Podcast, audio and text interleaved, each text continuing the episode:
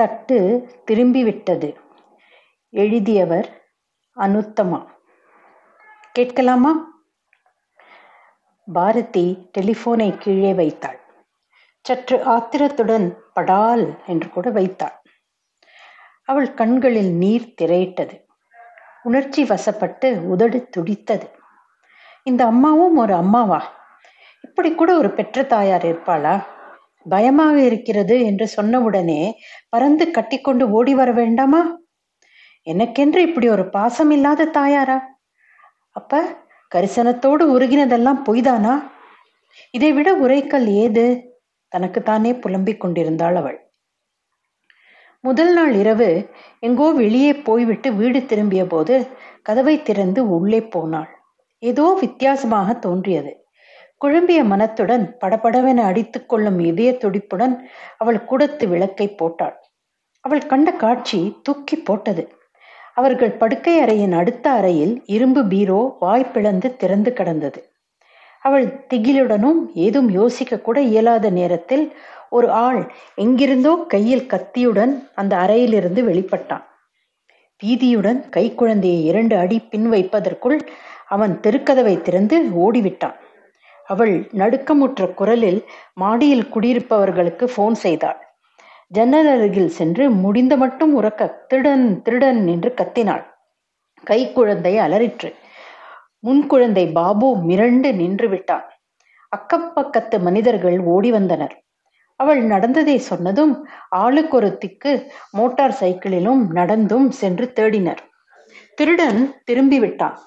சற்று பின்தங்கி கடையிலிருந்து சில சாமான்களை வாங்கி வந்த பாரதியின் கணவன் மூர்த்தி தன் வீட்டின் முன் கூட்டமும் பேச்சுமாக இருப்பதைக் கண்டு விவரம் அறிந்தார். போலீஸ் வந்தது.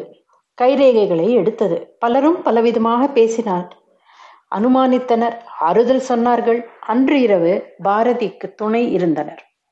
திருடன் ஒரு ஜன்னலின் கம்பிகளை ராவி எடுத்துவிட்டு உள்ளே நுழைந்திருக்கிறான்.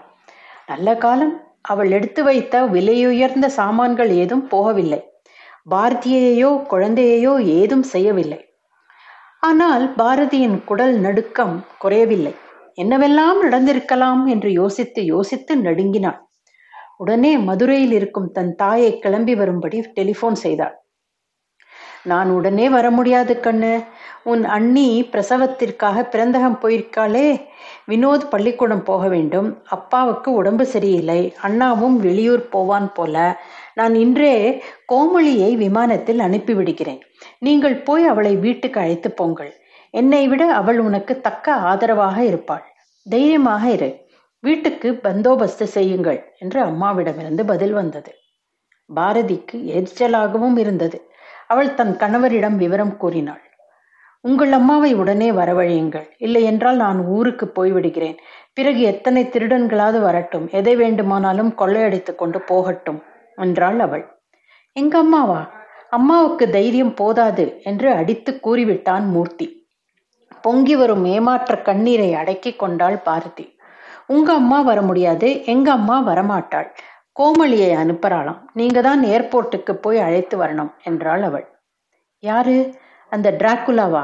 அது வந்து என்ன செய்யும்? கலகலவென்று சிரித்தான் மூர்த்தி. அவளை பார்த்து திருடன் பயந்து ஓடலாமே என்றாள் பாரதி வெறுப்பும் விரக்தியுமாக. மூர்த்தி ஓஹோ ஹோஹோ என்று சிரித்தார். உங்க அம்மா பலே ஆளுமா என்றார். பாரதிக்கோ நகைச்சுவையை ரசிக்கும் மனமே இல்லை. குழந்தைகளை கவனிப்பதில் முனைந்தாள். எந்த சிறு ஓசையும் அவளை நடுங்க வைத்தது. நிசப்தமும் குடலை உலக்கியது. அதற்காக அன்றாட வாழ்க்கை நின்று விடுவதில்லையே. அவரவர் அவரவர் அலுவல்களில் மூழ்கினர். பாரதியின் கணவரும் தன் அலுவலகம் சென்று விட்டார். எல்லா அறைகளையும் பூட்டிவிட்டு சமைத்து நடுக்கூடத்தில் வைத்து கொண்டு அங்கேயே அமர்ந்து விட்டாள். வேலைக்காரியை தன்னுடனேயே இருக்கும்படி கெஞ்சினாள். நான் எப்படிமா இருக்க முடியும்? உங்களுக்கு பயமா இருந்தால் வேற வீடு மாற்றிக்கொண்டு போயிடுங்க. எனக்கே பயமா இருக்குமோ? நீங்க ஏன் கூடவே இல்லாட்டி நான் வீடு கூட்ட மாட்டேன், பாத்திரம் துவக்க மாட்டேன் என்று சமயம் பார்த்து அவளும் பிகு செய்தாள். இரவு எட்டு மணிக்கு மூர்த்தி வீட்டுக்கு வந்தாள். பாரதி எழுந்து போய் கோமளியை எதிர்கொண்டாள். மூடி போட்ட மூங்கிற் கூடை ஒன்றும் ஒரு படுக்கை சுருளுமாக கோமளி வண்டியிலிருந்து இறங்கி வந்தாள். இந்த அம்மாளா உனக்கு சொந்தக்காரங்க? வகுத்தை கலக்குது, பேயாட்டமா என்று தாழ்ந்த குரலில் முணுமுணுத்தாள் வேலைக்காரி. அதை மறைப்பதற்காகவே பாரதி உரத்த குரலில், வாங்க வீட்டு சாமானை இப்படி கொடுங்க, சமையற்கட்டிலே வைக்கலாம் என்று ஒருவித போலி உற்சாகத்துடன் வாய் நிறைய சிரிப்புடன் வரவேற்றாள். கோமளி பதிலுக்கு சிரிக்கவும் இல்லை, கை சாமான்களை பாரதியிடம் கொடுக்கவும் மறுத்தபடி பின்னுக்கு இழுத்து கொண்டாள். பாரதி நிதானித்து சமையலறையை திறந்தாள். கோமளி மௌனமாக அந்த அறையில் ஒரு திண்ணை மீது வைத்தாள். கோமளிக்கு அப்படி ஒரு உருவம், சாந்து கருப்பு, குட்டை உடல், தும்பப்பூ போன்ற தலைமுடி, நெற்றி அகலம், மூக்கு சப்பை, தடித்த உதடுகள், கண்கள் ஊடுருவி பார்க்கும் தீட்சண்யமுடையது. வேலைக்காரி கூறியது போல் குடல் நடுங்கத்தான் செய்யும். பாரதி ஓரக்கண்ணால் கோமளியை நோட்டம் விட்டாள். பிறகு சமையல் சாமான்களை மீண்டும் சமையலறையை வைத்தாள். சாப்பிடலாமா என்று உரக்க குரல் கொடுத்தாள் பாரதி. இதோ வரேன், பாபு தட்ட சொல்றானே, தூக்கம் வருதாம், இதற்குள் அவனை தூங்க வைத்திருக்க கூடாதா என்று மறுமொழிந்தார் மூர்த்தி படுக்கை அறையிலிருந்து. அங்கேயெல்லாம் யார் போவார்களாம், இந்த கூடத்தை விட்டு நான் நகரவே இல்லை. மூர்த்தி மகனை தோளில் சாய்த்தபடியே வெளியே வந்தார். இங்கே சோபாவிலே படுத்துக்கோ ராஜா, நான் சாப்பிட்டுட்டு வரேன் என்று கூறி மகனை ஒரு சோஃபாவில் கிடத்தினார். பிறகு சாப்பாட்டு மேஜை முன் அமர்ந்தார். தட்டு வைத்து அவருக்கு சாப்பாடு பரிமாற ஆரம்பித்தாள் பாரதி. வெளிவரந்தாவிலிருந்து வேலைக்காரி குரல் கொடுத்தாள். அம்மா, நான் வீட்டுக்கு போறேன். ஏன் தாயி, ராத்திரி துணை இருக்கேன், நீயே போறேங்க என்றாள். பாரதி வெளியே வந்து பார்த்தபோது அந்த அம்மா திரும்பி பாராமலேயே இருட்டில் மறைவது தெரிந்தது. சூள் கொட்டி கொண்டே பாரதி உள்ளே திரும்பினாள். தரையில் உறங்கி கொண்டிருந்த குழந்தையும் சோஃபா மீது கிடந்த பாபுவையும் காணும். கேள்விக்குறியாக கணவன் பக்கம் பார்த்தாள் அவள். கண்ணிலேயே படுக்கையறை பக்கம் ஜாடை காட்டினார் மூர்த்தி. பாரதி அங்கே எட்டி பார்த்தபோது கோமளி தரையில் அமர்ந்து பாபுவை தன் மடியில் கிடத்தி தட்டி கொண்டிருந்தாள். ஒரு கை லேசாக தூளியை ஆட்டியது. பாரதி உதட்டை பிதுக்கியபடி கணவனுக்கு உணவு தந்து முடித்தாள். பிறகு தன் தட்டை வைத்தாள். எழுந்து சென்று, வரீங்களா என்று மெதுவாக குரல் கொடுத்தாள். அந்த பயங்கர உருவக்கார கோமளி பாரதியை ஒரு பார்வை பார்த்துவிட்டு தன் கூடையிலிருந்து ஒரு எவர்செல்வர் தட்டும் டம்ளரும் எடுத்துக்கொண்டு கழுவி கொண்டு வந்து தரையில் எதிரே வந்தாள். பாரதி இருவருக்கும் சாப்பாடு பரிமாறினாள். இவ்வளவு நேரமும் ஒரு சிறு சத்தம் கூட செய்யாமல் எப்படித்தான் இந்த அம்மாளால் இருக்க முடிகிறது என்று வியந்தாள் பாரதி. போதும் வேண்டாம் என்பதற்கு கூட சவிங்கியதான். பாரதியால் பேசாமல் இருக்கவும் முடியவில்லை. என்ன, எப்படி பேச்சை துவங்குவது என்பதும் புரியவில்லை. அவ்வப்போது கோமளியின் அவலட்சணமான முகத்தை கடைக்கண்ணால் பார்வையிட்டாள். இவள் நோக்கு தன் மீது படுவது கூட உணராமல் கோமளி சாப்பாட்டிலேயே முனைப்பாக இருந்தாள். வெகு சீக்கிரமாகவே சாப்பாட்டை முடித்துக்கொண்டு தட்டை கையில் ஏந்தியபடி நின்றாள் கோமளி. சமையலறைக்கு அந்தண்டை ஒரு தாழ்வாரம் இருக்கு, அங்கே உள்ள குழாயில் கழுவுங்கள் என்றாள் பாரதி. கோமளி பரபரவென்று அப்பால் நகர்ந்தாள். பாரதி தன் உணவை முடித்துக்கொண்டு எழுந்து பார்த்தபோது சமையலறையில் தேய்க்க வேண்டிய பாத்திரங்களை ஒதுக்கி மிச்சம் மீதியை சிறு கிண்ணங்களில் நிரப்பி மூடி வைத்து கேஸ் அடுப்பை சுத்தம் செய்து கொண்டிருந்தாள் அந்த அம்மா. பாரதி ஏதும் பேசாமல் டிவியின் முன் அமர்ந்தாள். கோமளி தன் படுக்கையை கையில் ஏந்தியபடி எதிரே வந்தாள். இங்கேயே கூடத்தில் ஒரு பக்கமாக படுத்துக்கலாம் என்றாள் பாரதி. வேண்டாம், பின்புறம் தாழ்வாரத்தில் படுக்கிறேன் என்று கோமளி தாழ்ந்த குரலில் கேட்டாள். அப்போது பாரதிக்கு மின்சாரம் பாய்ந்தது போன்ற ஒரு லேசான அதிர்ச்சி. தன் செவிகளை நம்ப முடியவில்லை. முட்புதர் மண்டிய காட்டின் ஊடே சலச்சலக்கும் குடிநீர் ஓடை ஓடுவது போல அந்த கோமளியின் குரல் பாரதியை ஆழ்த்தியது. ஸ்ருதி சுத்தமான புல்லாங்குழல் இசை கேட்பது போல் இருந்தது. நீருண்ட கார்முகில் நடுவில் மின்னல் கொடி படர்ந்தது போல. இங்கே என்ன நடந்ததுன்னு அம்மா சொல்லலையா? திருடனை இன்னும் கண்டுபிடிக்கலையே. ஊரிலே எங்கு பார்த்தாலும் திருட்டான். திறந்த தாழ்வாரத்தில் படுக்கக்கூடாது. பரவாயில்லை, கதவை அடைச்சு என்னாலே படுக்க முடியாது என்று தீர்மானமாக பதிலளித்துவிட்டு ஏறக்குறைய திறந்தபடி இருந்த தாழ்வாரத்தில் போய் படுக்கை விரித்தாள். வேறு வழியின்றி அந்த அம்மாளை வெளியே விட்டு உட்புறம் தாளிடும் போது பாரதிக்கு சங்கடமாக இருந்தது. தன் கணவனை நாடி சென்றாள். இதோ பாருங்க, அந்த கோமளி வெளியிலேதான் படுப்பேன்னு பிடிவாதம் பிடிக்கிறாளே என்று முறையிட்டாள். அங்கேயே இருக்கட்டும், ராத்திரி நான் முழிப்பு வந்து பார்க்கும்போது பயப்பட வேண்டாம், ரசித்து வாய்விட்டு சிரித்தார் அவர். பாரதி அதிருப்தியுடன் கணவனை நோக்கினாள். அவர் கலகலவென்று சிரித்தார். இந்த வேதாளத்தை பார்த்தால் திருடன் ஓடி மாட்டானா? அவனும் மனுஷன்தானே. அவள் புருஷனை கொன்றவள்னு உங்க அப்பா சொன்னாரே, உங்க அம்மா யோசிச்சுதான் அனுப்பியிருப்பா. மறுபடியும் அவள் ஜெயிலுக்கு போகட்டும்னு திட்டமாக இருக்குமோ? மீண்டும் ஒரு சிரிப்பு. நமக்கு ஒரு பருப்பு வேண்டாமா என்று கோபமாக கேட்டாள் பாரதி. நான் இனிமேல் உன்னை விக்ரம்னு கூப்பிடலாம்னு பார்க்கிறேன், எப்படி? பாரதி சிரிக்கவில்லை, பேசாமல் படுத்து கொண்டாள். அவளுக்கு உறக்கமே வரவில்லை. கோமளியின் கதை அப்படித்தான். கணவனை கொன்றுவிட்டு பன்னிரண்டு வருடம் ஜெயில் வாசம் செய்துவிட்டு வெளியே வந்தவள்தான். உள்ளூர் உறவினர் யாரும் அவளை தம் வீட்டில் சேர்க்க சம்மதிக்கவில்லை. அவளுக்காக வாதாடின வக்கீலான பாரதியின் தகப்பனார் தன் வீட்டோடு இருக்க சொல்லிவிட்டார். எதுக்குமா அப்பா ஒரு கொலை குற்றவாளியை கொண்டு வீட்டில் வைக்கிறார் என்று பாரதியும் மற்ற குழந்தைகளும் அந்த சமயத்தில் கேட்ட நினைவிருந்தது. அவள் நேர்மையானவள், தார்மீகமான கோபத்தில் தான் கொலை செய்தாள். அவள் புருஷன் தன் தங்கையிடமே தகாத முறையில் நடக்க முற்பட்டானாம். அப்படிப்பட்ட நீச்சன் இந்த உலகத்திலேயே இருக்கக்கூடாது என்று அவள் தீர்மானித்து விட்டாள். உங்கள் அப்பாவுக்கு அவளிடம் நிரம்ப மரி மரியாதை என்று அப்பொழுது தாயார் கூறிய விளக்கமும் ஞாபகம் வந்தது. புக்ககம் வந்துவிட்ட பாரதிக்கு கோமளியிடம் பழகும் வாய்ப்பு இல்லை. அவளை பற்றி கேட்டு அறியவும் தோன்றவில்லை. ஏதோ அட்டத்தில் கிடக்கும் பழைய சாமான் போல யார் மனசிலும் பதிந்தும் பதியாமலும் இருந்தாள் கோமளி. பாரதி உறங்கிவிட்டாள். காலையில் விழிப்பு வந்தபோது வெகு நேரமாக விட்டிருந்தது.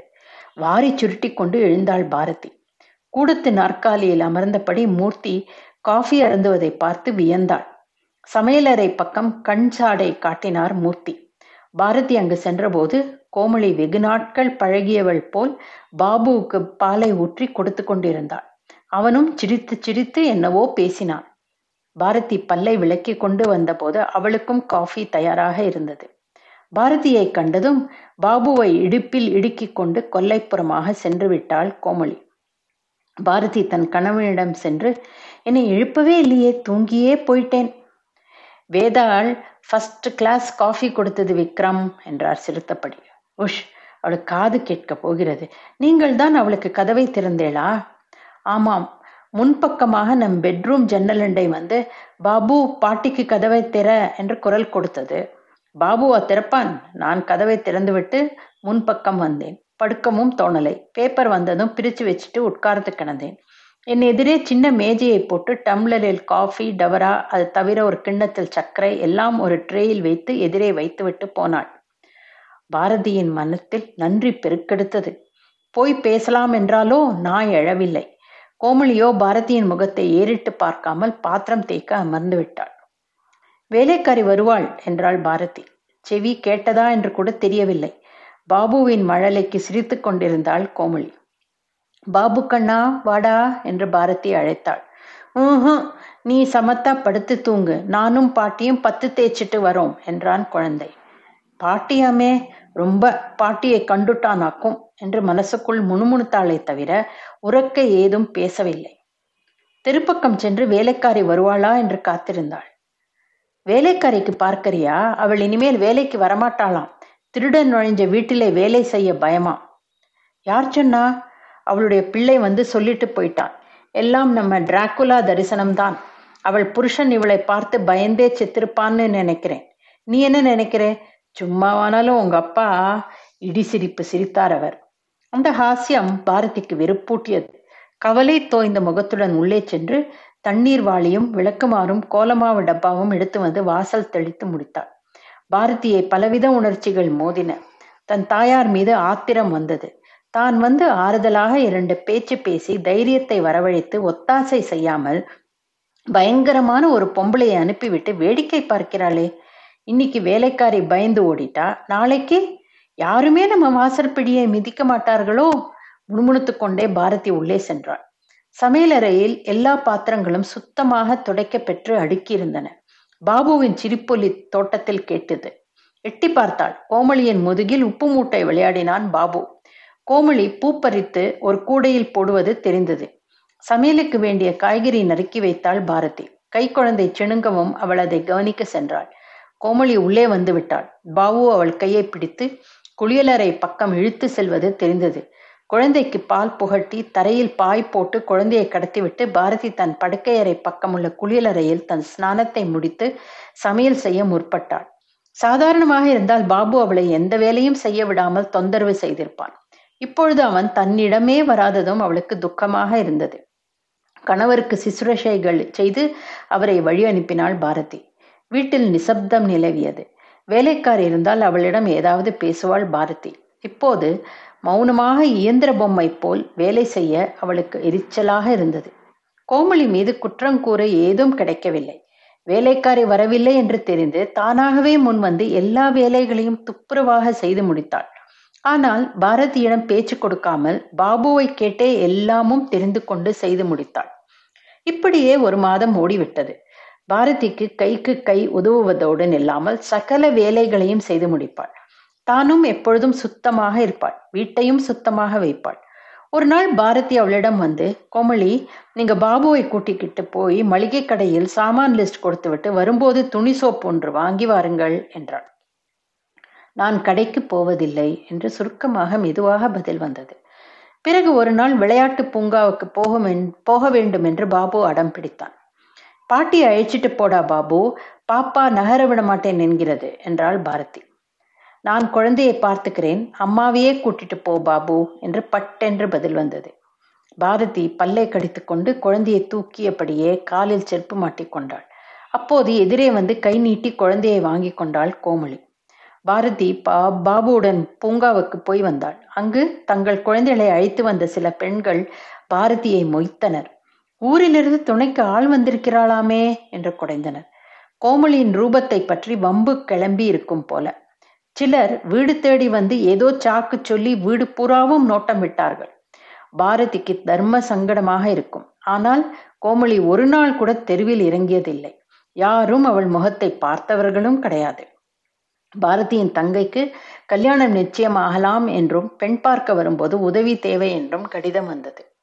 பாரதியும் கோமளியும் மதுரைக்கு கிளம்பினார்கள். பத்து நாட்கள் ஓடிவிட்டன. கல்யாணம் நிச்சயமாகிவிட்டது. இரண்டு மாதம் கழித்துதான் முகூர்த்தம் என்றதும் பாரதி கிளம்பினாள். அம்மா, கோமளி சாப்பாட்டு தட்டு அங்கேயே தங்கிவிட்டது, இப்ப எதில் சாப்பிடுகிறாள் என்று கேட்டாள் பாரதி. கோமளி இப்ப வாழை இலையில் தான் சாப்பிடுகிறாள். ஆனால் அவள் மறக்கவே மாட்டாளே, தன் தட்டை யாரும் தொடவிட மாட்டாள், வேறு ஒரு தட்டிலும் சாப்பிட மாட்டாள். பாபு தான் எங்கோ ஒளிச்சு வச்சுட்டான், கிளம்பும் வரை தேடினோம், நேரமாகிவிட்டது என்று வந்துவிட்டோம் என்றாள் பாரதி. பரவாயில்லை, அவளை தான் உனக்கு பிடிச்சிருக்கே, அவள் தட்டு அங்கே இருக்க வேண்டியதுதானே? அப்படித்தான் நான் நினைக்கிறேன், என்னோடையே இருக்கட்டும், மாப்பிள்ளைக்கும் எழுதிட்டேன் என்றாள் பாரதி. ஒத்துக்கிட்டாரா? ஒப்புக்காமல் என்ன என்ன ஆதரவு தெரியுமோ கோமளியிடம்? நான் நான் ஒரு பெரிய உண்மையை புரிஞ்சுண்டேன். உள்ளத்தோடு உள்ளம் பேச மொழியோ ஓசையோ தேவையே இல்லை. மனசை அறிஞ்சு முன்கூட்டியே செய்து வச்சுடுவாள். அந்த சங்கீதம் சொல்லு, பாபுக்கு எத்தனை பாட்டு, பஜனை, ஸ்லோகம், கதையெல்லாம் சொல்லி தந்திருக்கிறாள். தூளி ஆட்டும் போது பொன்னூஞ்சல் பாடுவா பாரு, நான் சொக்கி போயிடுவேன். திருவாசகத்துக்கு உருகாதர் யாருன்னு சொல்லுவாளே, அவள் சாப்பிடும் தட்டு அங்கேயே இருக்கட்டும் என்று திட்டவட்டமாக சொல்லிவிட்டேன் என்றாள் பாரதி ஒரே மூச்சு. நாட்கள் சென்றன. ஒரு நாள் மூர்த்தி வந்தார். அன்றே ஊருக்கு கிளம்ப வேண்டும் என்றார். பாரதி, நாலு மணிக்கு தயாராக இரு, என் சிநேகிதன் வருவான், காரிலேயே போகலாம் என்றார். அதை செவியுற்ற பாரதியின் தாயார் கோமளி ரெடி என்றாள். பாரதி பின்தாழ்வாரத்தை எட்டி நோக்கினாள். பயணத்துக்கு சித்தமாக கூடையும் படுக்கையும் கட்டப்பெற்று காட்சி அளித்தன. கோமளியின் குரல் தோட்டத்தில் கேட்டது. பாரதி என்று மூர்த்தி அழைப்பது கேட்டு பாரதி அங்கு சென்றாள். திரும்பி வரும் வரும்பொழுது அவள் கண்களில் நீர் திரையிட்டது. அம்மா, சாப்பாட்டு தட்டு திரும்பி வந்துவிட்டதே என்றாள் தழுதழுக்கும் குரலில். சரி. பாரதி சங்கடத்துடன் பின்புறம் எட்டி பார்த்தாள். கோமளி தன் மூட்டைகளை பிரிப்பது தெரிந்தது. எழுந்து வந்து பாரதியின் கையிலிருந்து தட்டை வாங்கி தன் கூடைக்குள் வைத்தாள். கிளம்பும் முன் பாரதிக்கு தாம்பூலம் தந்தாள் அவள் அன்னை. அச்சமயம் பாரதியின் கண்களிலிருந்து ஒரு சொட்டு நீர் கன்னத்தில் வழிந்தது. அசடு, வெற்றிலை பாக்கு வாங்கும்போது கண்ணிலே ஜலம் விடலாகாது. இல்லையம்மா, இந்த மட்டை தேங்காயை பார்த்ததும் கோமளி நினைவு வந்தது. மேலே காய்ந்து போய் அழுக்கு நிறமாக இருக்கிற இந்த தேங்காய்க்குள் வெண்மையும் இனிப்பும் இருப்பதை யார் நினைக்கிறார்கள்? ஏன் அம்மா, மனிதர்கள் உருவத்தையே எடை போடுகிறோம். குழந்தை பாபு முதல் நாளே உள்ளத்தை இனங் கண்டு கொண்டானே, நாங்கள் மட்டும்? உலகம் அப்படித்தான் கண்ணு. பாபு இன்னும் உலகத்திலே உழல தொடங்கவில்லையே என்றாள் தாய்.